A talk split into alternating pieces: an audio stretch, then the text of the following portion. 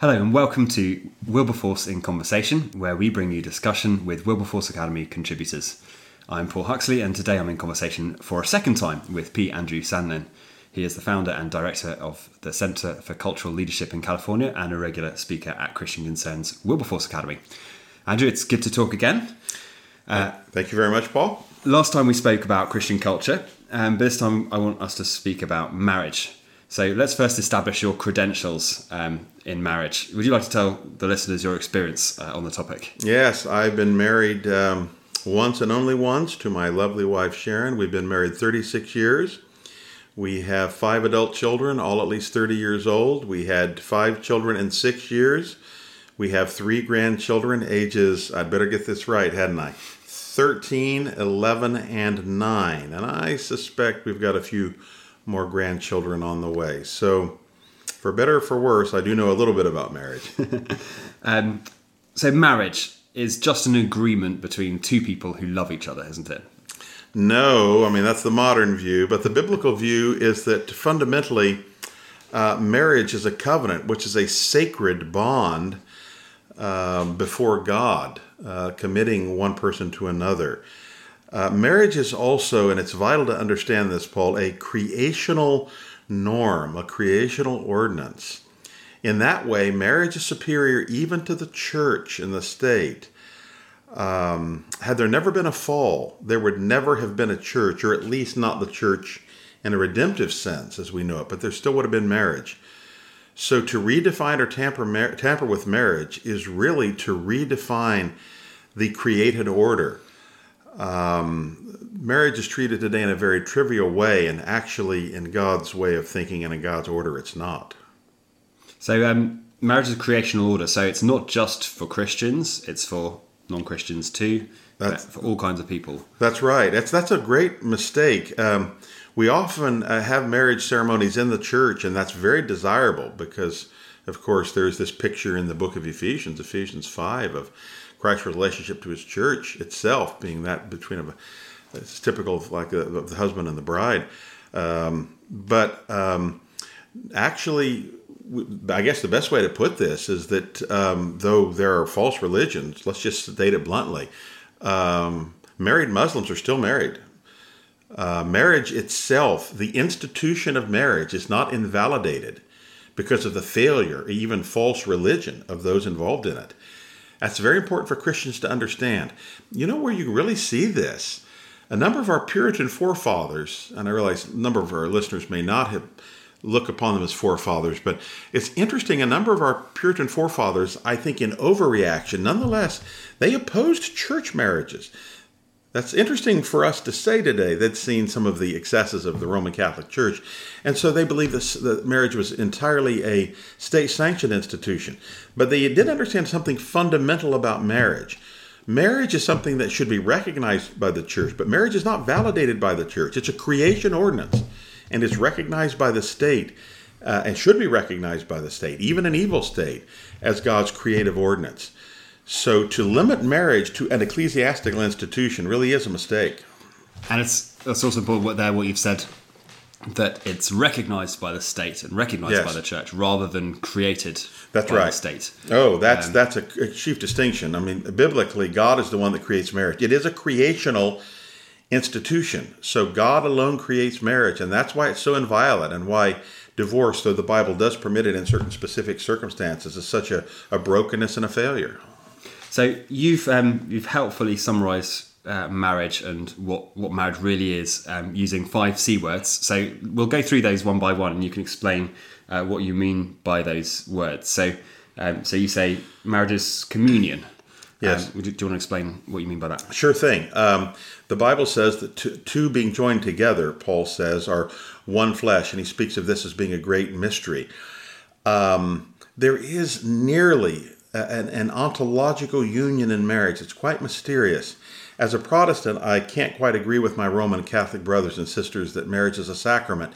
Yet they do have they do have a slight point there that in the sight of God, the man and the woman, when they join together in marriage and in this glorious act of physical intercourse, they do, in a sense, without losing their individuality, become one in the sight of God. So there's this glorious commingling. And and this is why again that divorce is such an uh, should be an unnecessary thing in God's order, though sadly in a broken society it's is necessary at times. But nonetheless, why it's such an undesirable thing because it does create a commingling of man and woman. There's a, a, a typical example that's used in terms of um, youth leaders all across the UK always use use this particular example when talking about sex, about um, gluing gluing a man and a woman together, and if you pull pull them apart, then things get broken. It doesn't, yes. doesn't come apart easily. Yeah, that's that, and um, this yeah that's it, right. And this is one of the main arguments against premarital sex. I know that many in the church today, even the evangelical church, don't talk about it much, but that one flesh union uh, creates uh, something very powerful and strong. It's important to understand in our society, people do not. Bodies do not have sex, people have sex. And therefore, it creates a kind of union that is designed for marriage. And to break that union, to break that bond, is something that's very difficult and carries permanent damage.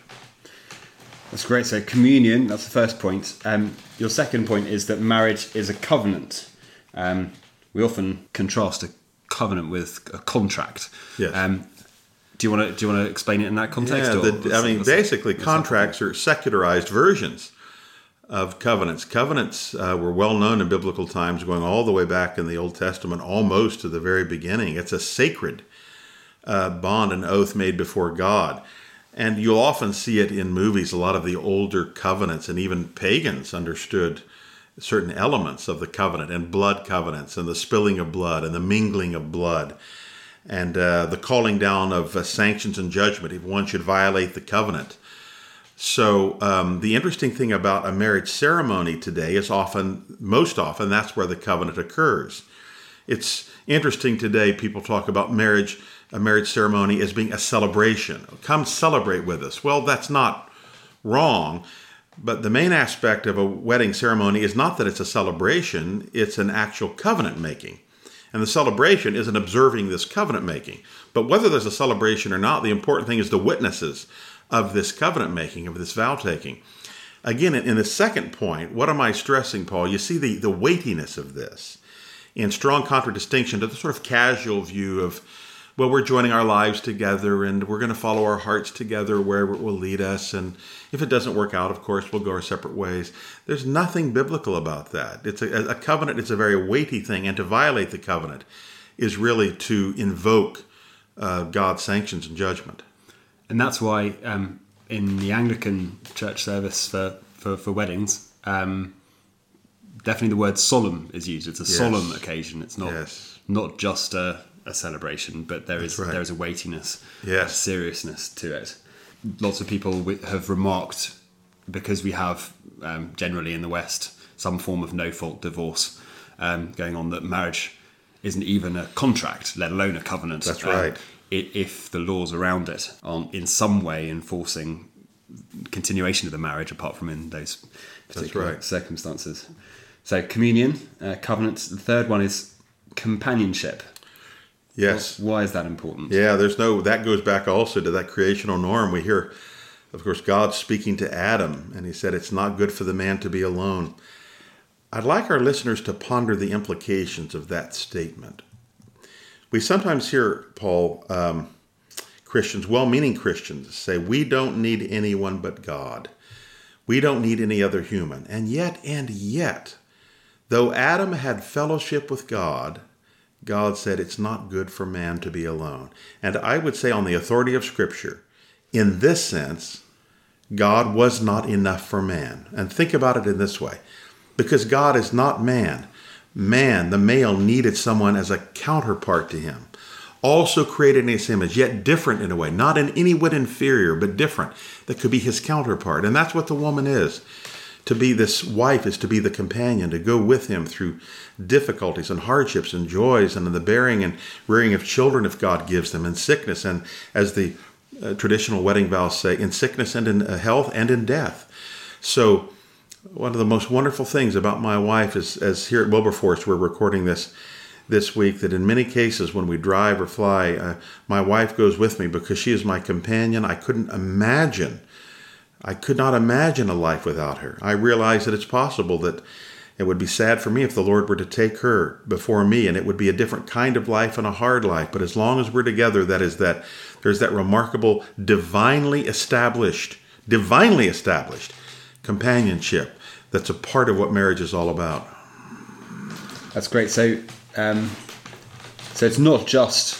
I mean, we'll come on to this. I'm guessing, but That's right. it's not just about uh, bearing children, these kind of things. That's but, right. But also, I mean, I, I believe that um, in the in the context of, of church history, then you had um, had a had a view at the time of the Reformation where um, marriage and, and the sexual act were there purely because some somehow there had to be babies created Right. and we had to we have the human race must continue. Yes. just just you know it's just an awkward kind of thing that has to happen in order to have Yes. that but um but martin luther i believe particularly taught against that idea or, or extended that idea and said companionship itself Oh is- no, so absolutely. I, I think even in the early church, there was, of course, a, a necessarily negative and almost gnostic view toward sexuality, and uh, the notion of the wife as being a companion and not merely a sort of a a, a a body as a means to bring more children into the world. Oh, that's flatly contrary to the creational norm of the woman being given to the man as a companion. In fact, if the wife is not treated by her husband as a companion, he is uh, an equal partner. That's the biblical language, partners together of the grace of life. If that's the case, then we're violating God's word.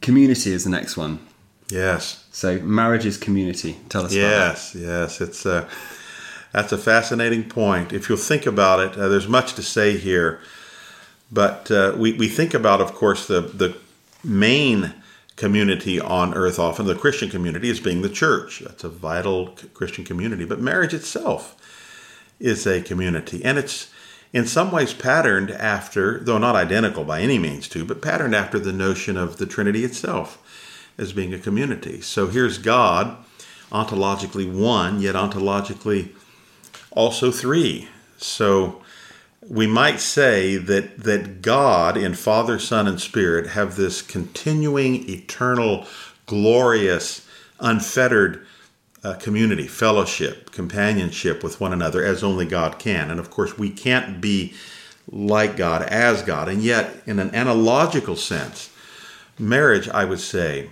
again, in a creaturely sense, is the closest thing to this unity of the three persons of the Trinity um, in its in in fellowship uh, and um, uh, community. It's a it's a glorious thing. Um, and I, I the, the final thing I want to say about this is when the when the when the young man stands at the altar with his wife, he is acknowledging that he alone is not sufficient. She is acknowledging there is there is no greater visible public testimony against radical autonomy than marriage because the man gives himself and is willing to give himself up his life for his wife and the wife gives herself up willingly also for her husband. That's one of the great beauties of marriage. That complete interdependence yes. um, that is created by that. Um, Yes.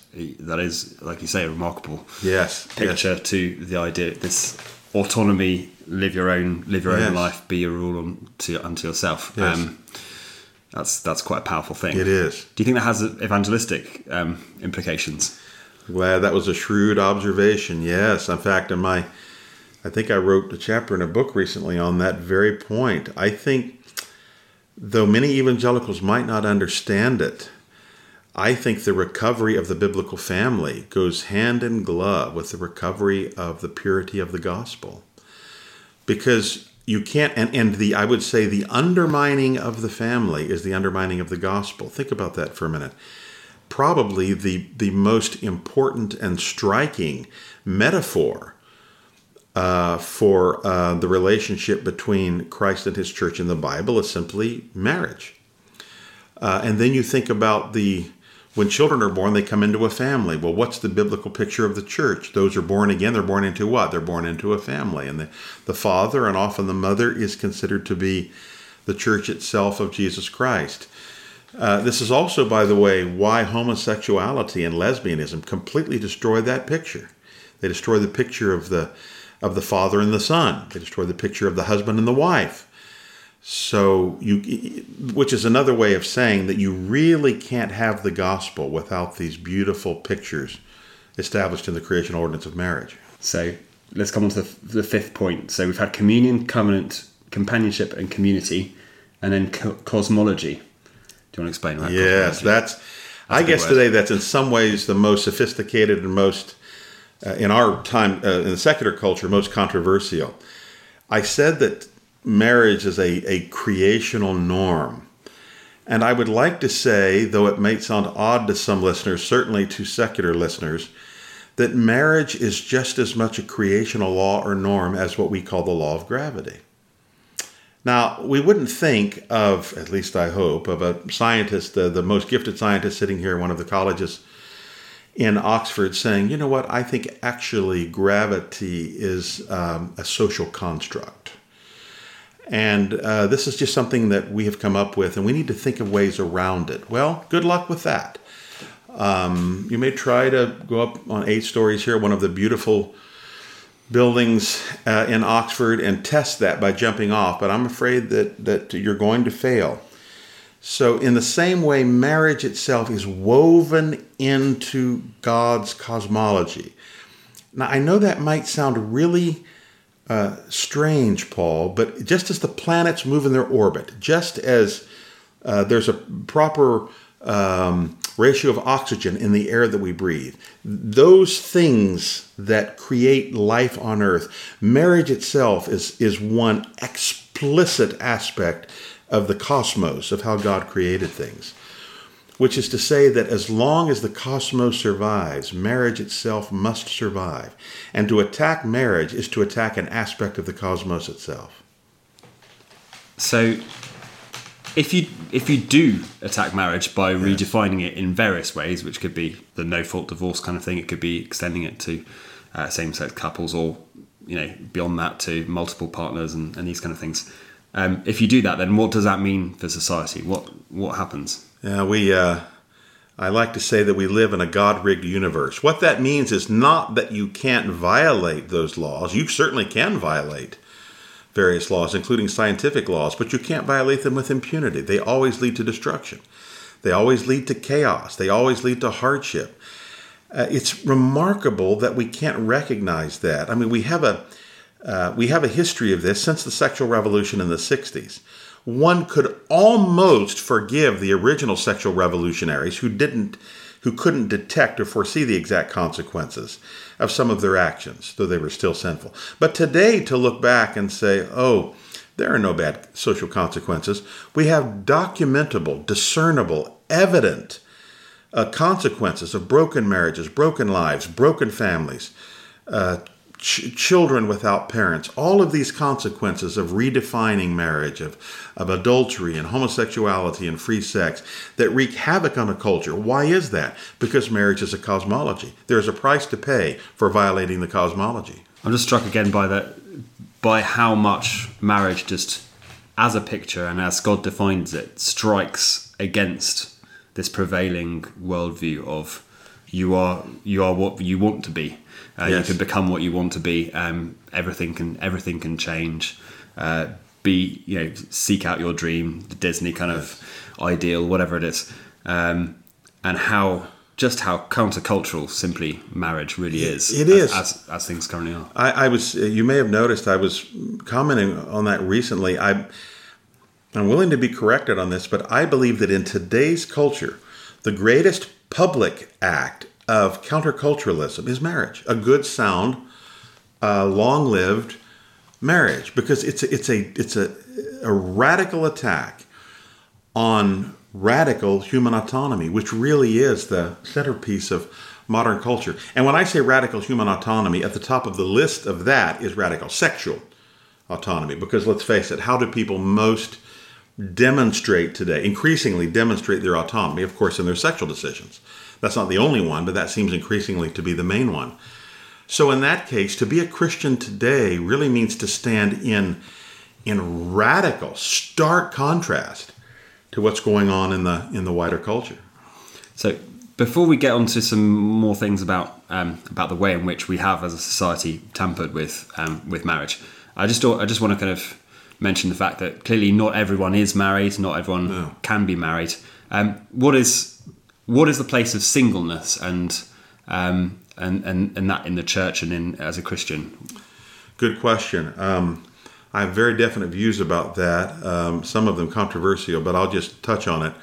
One, the Bible is quite clear that God specifically chooses some people to be single. Paul himself was chosen to be single. Our Lord was. Of course, one might say that he was married to the church at some point, but in a not physical.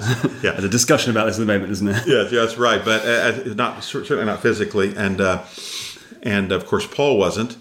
Uh, but uh, so uh, to those of you listeners that are single, don't assume, particularly if God has chosen you uh, for this life of singleness, you're not some sort of second class citizen. If anything, if God's chosen you for that, it's chosen you in a desirable case to be fully given to Himself. Having said that, Paul, we need to be very careful in understanding singleness is not a creational norm. Marriage is a creational norm. So, to put it this way, in the sort of um, IT or inter, uh, technological language we use today, we would say that marriage is the default and that singleness is the exception, often a good exception and a necessary one. But if you're listening to my voice and you're 25, 26, 27, and you're single, don't just assume because I'm not yet married yet. Obviously, God doesn't. Obviously, God doesn't want me to be married. I wouldn't make that assumption. You know, God would need to show you that. You use your church leaders and others close to you to show you that. Put that in your heart, which is to say, God does want most people, not all people, but God does want most people to be married. It's right there in the creation. It's right there in the initial chapter of what it means to be human. And of course, if you are in that situation, then you make the use of whatever situation you are in to, Yes. for God's glory. For God's glory. That's so right. That, you know, marriage. I'm married as well. Marriage comes with these wonderful benefits, and is is this um, this glorious picture of Christ and the church, and does all this stuff that we've been talking about. But um, at the same time, there are reasons that Paul gives that. Um, that singleness can be helpful as well Yes. in particular Situations, circumstances, that's certain right. people um, that um, that you have a great opportunity to make the most of. That's right. Um, so so be faithful where you are. I guess A- Absolutely. I agree with all of that. useful thing. Okay, so um, here in the UK at the moment, we've got a complicated situation when it comes to the definition of marriage because uh, a while ago, um, civil partnerships were introduced, um, which allow uh, which allowed same-sex couples to um, have something that was legally equivalent to marriage. Um, that wasn't then enough, deemed to, deemed to be enough to, just to have that those kind of uh, unions uh, legally recognised. But in 2013, uh, the Marriage uh, Act passed, which allowed same-sex couples to be married as well. So you have the the three uh, three possibilities. You have a heterosexual marriage, you have a homosexual marriage, and you also have a homosexual civil civil partnership. Um, there are now um, efforts to to bring along heterosexual civil partnerships as well. Um, so, what should Christians make of that that kind of secondary um, type of union, a civil union um, that isn't called marriage um, in law? Paul, when you start messing with the cosmology, very strange, odd things happen, don't they? So in the United States, they're called they were called uh, civil unions proposed, and we kind of just leaped over them right to tragically same-sex marriage. So the first thing I would say is this category of um, same-sex partnerships is not a Christian or biblical category at all. Understand that in the Bible, the the only uh, physical sexual relationship that is permissible is between a man and a woman that are united covenantally in marriage. Uh, now, I will acknowledge, and this is an important point, that the, what we call as the ceremony is not as important in the Bible as it has become in modern times. I'm sure this is probably true in, in, in Britain, but in the U.S., there were after time uh, after a time, sometimes seven years, what's called a common law marriage, which is a man would live with a woman exclusively, and after a while, it would well, you're acting as though this is a marriage, so we're going to consider legally this a marriage because of the implicit vow. I, I understand issues like that, but that's really not what we're talking about here. In these cases, the taking the, the taking of a vow, a vow between a man and a woman is a vow for marriage and not a vow for a sort of civil partnership. So to, to be together and to be considered together and living together in what looks like a marriage without being a marriage, a man and a woman, is really false. and should not be considered a marriage because it's not. Now, the problem with redefining marriage is it's a redefinition of reality, and therefore it's not true. So that's why I never use this little expression, same hyphen sex marriage, without the apologetic quotation marks. It's just not a marriage. So we think about those who would come into the church, let's say, that are converted. The first thing, let's say that a, uh, a couple that were in a, a heterosexual couple that couple that were in a partnership were to come into the church, they could be accepted into the church, and the church need to say, "Guess what? God bless you. You need to get married. If it's the right kind of marriage, I mean, if, if, if you should be together at all, then you need to be married. Otherwise, you need to be separate. I mean, there there is no other category. Now, of course, if there there are homosexuals that uh, have been married and want to join the church, they need to we need to extend them great love and grace, and they need to abandon their quote homosexual marriage and their homosexuality, like we would say of any other ongoing sin. I mean, heterosexual or otherwise, drunkenness or or theft or unrepent any other unrepentant sin, and follow Jesus Christ. So this though is a prime example of how when we subvert and or tamper with and even subvert the cosmology, it creates all sorts of problems. And it gets even more complicated, of course, if children are involved Oh, yes. as well. Yes, which, that's which right. Of course, you can have with with same sex adoptions and uh, and surrogacy kind of. You really do, and and I would say, and I've considered cases like that. Certainly, the Church of Jesus Christ doesn't abandon them or push them away. They say to the congregation, "Let us become a family. Let us see how can we help these people? How can we help these children? What can you do as a member? What can you do?"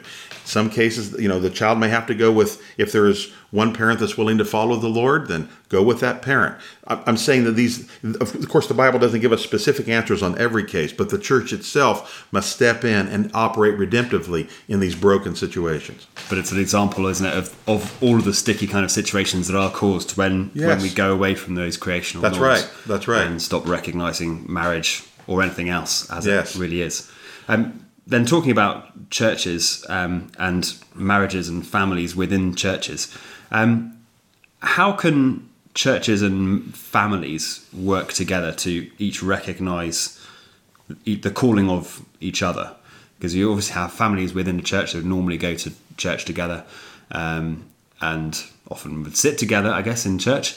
Um, and churches uh, have a different role, but um, equally one um, that is appointed by God. So, how how can churches make the most of family units, and how can how can families help the life of the church? That's a great question. We had a a movement in the United States. Of course, the United States is full of movements, right? What was called a group of called the uh, family integrated or family friendly churches. Well, if churches are what they should be, you don't need these separate movements. But I would say um, a couple of things in answer to that excellent question.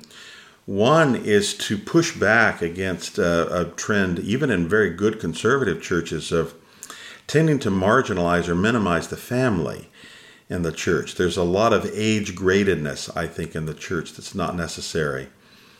Um, for example, again, I'm not saying this is in any way sinful, but a strong emphasis on sort of the children's church to sort of push children out of worship to go other places. I think that's, though not sinful, I think that tends to be quite unhealthy.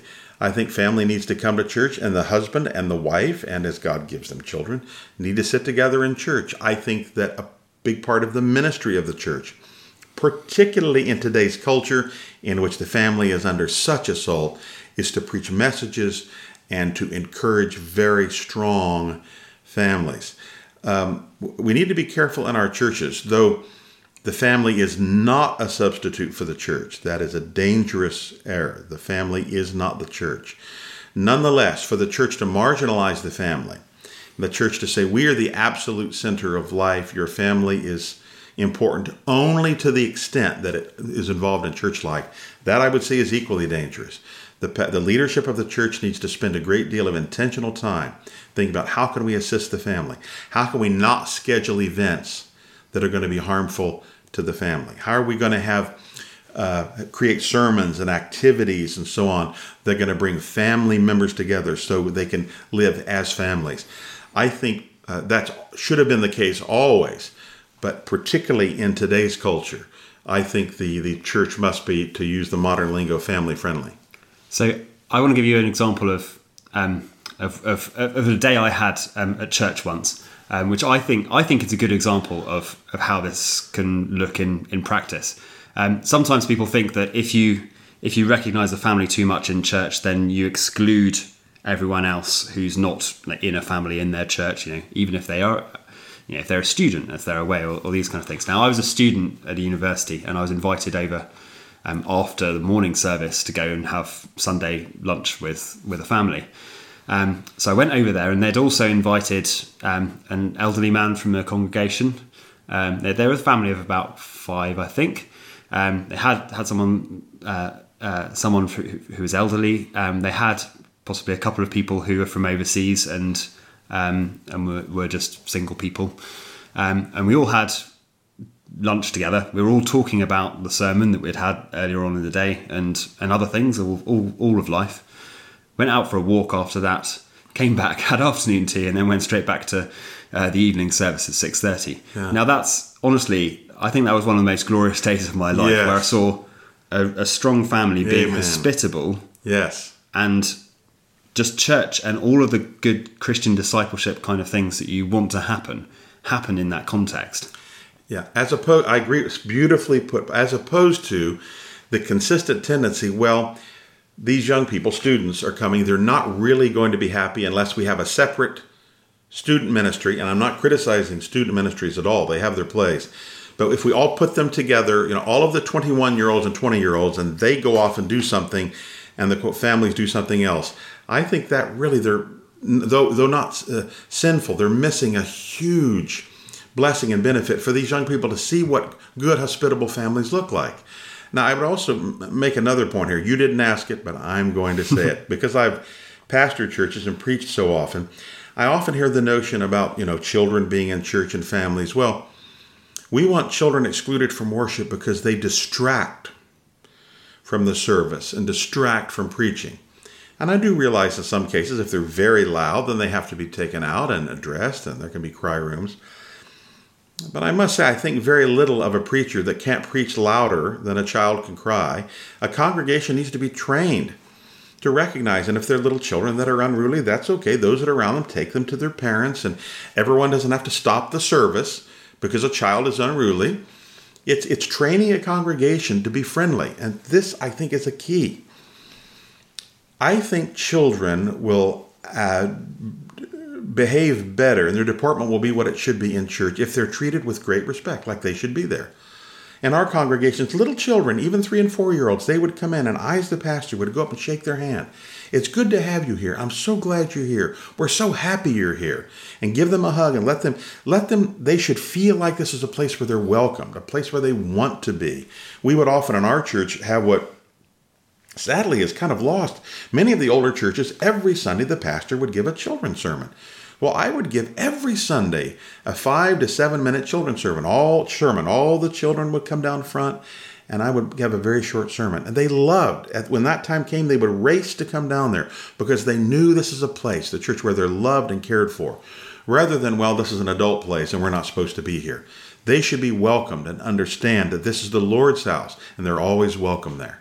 So, we are running out of time. So uh, let's just uh, go into a few practical things. Yes. Um, because it's not just about the theory of, of marriage being a good idea, but also there's the practice of actually being married and and um, and being faithful to those vows yes. that you make is difficult. Um, uh, with all kinds of pressures, um, so I, I, just would like to like to give you a few examples of, of of couples in various stages of life and say what kind of what particular marriage advice might might be helpful or what tips might be helpful um, to people at particular kind of times of their life. Okay.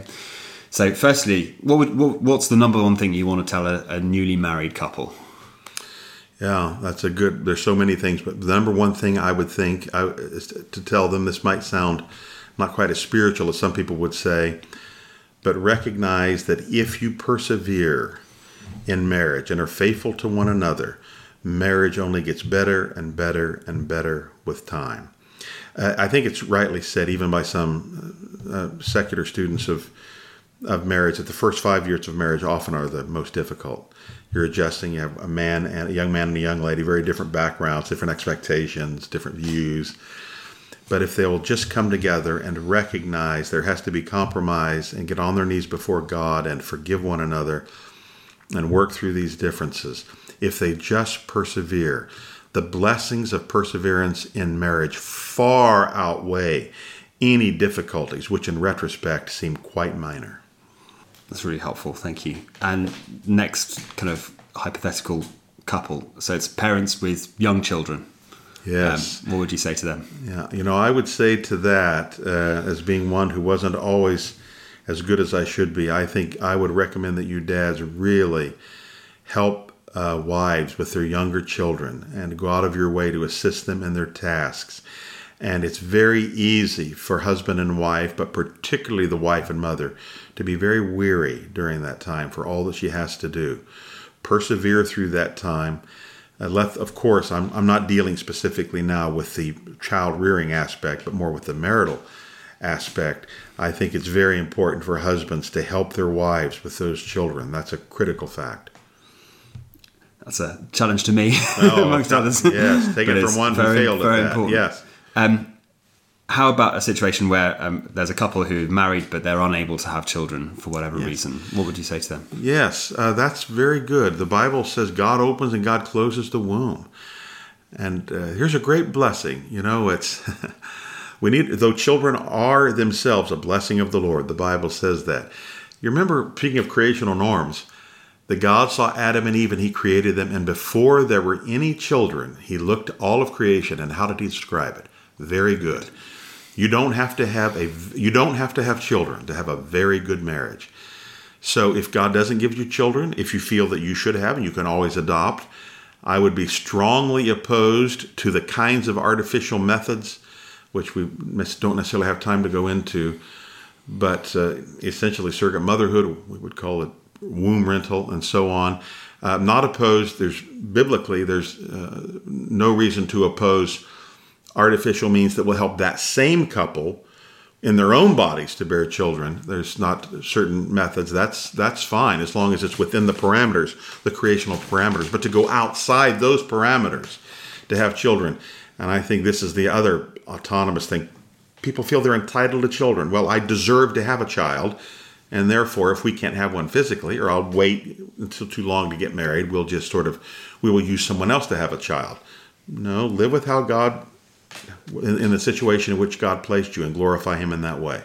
And obviously, you're still able to pray, and you're still yes. able to um, help other. You know, you can you can still be helping bring up a, a young generation of, of Christians without without being mother and father. That's right. Final example. Um, so, a married couple who've uh, had some children, and now the children are gone. They're off at university. They're off uh, doing their own things empty nesters. Uh, what would what would you say to them? Well, that's us now, and I must say that though I love our children to death, it's the greatest time ever.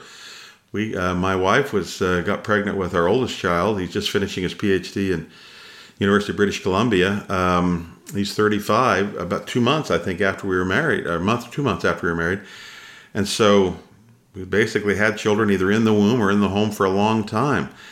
Um, I think the final piece of advice here, and Paul, I'm glad you brought this up. This is really critical. A number of our friends we've talked to about this. Though children are a great blessing, you've got to make sure throughout your marriage that children are not the center of your marriage because they will grow up one day and leave as God intends. That's God's intent. And so stay in love with one another and close to one another because one day that's all you'll have. You will have your children as children, adult children, and friends, but not quite in the same relationship as when they were small and in your home. So I would say never make your children the center of your marriage. Often make one another, under God's authority, of course, the center of your marriage. That's a fantastic place to leave it. Thank you for very much for that. Again, would you like to tell us where we can read more from you? Yes. Um, this very moment, I mean this very moment, go to your browser and check out Christian Culture, written solidly.com, christianculture.com. That's Center for Cultural Leadership's website. And I blog fairly regularly at docsandlin, D-O-C-S-A-N-D-L-I-N.com. And there are all sorts of other things. You can get books and writings and articles and speaking engagements and so on by checking out those.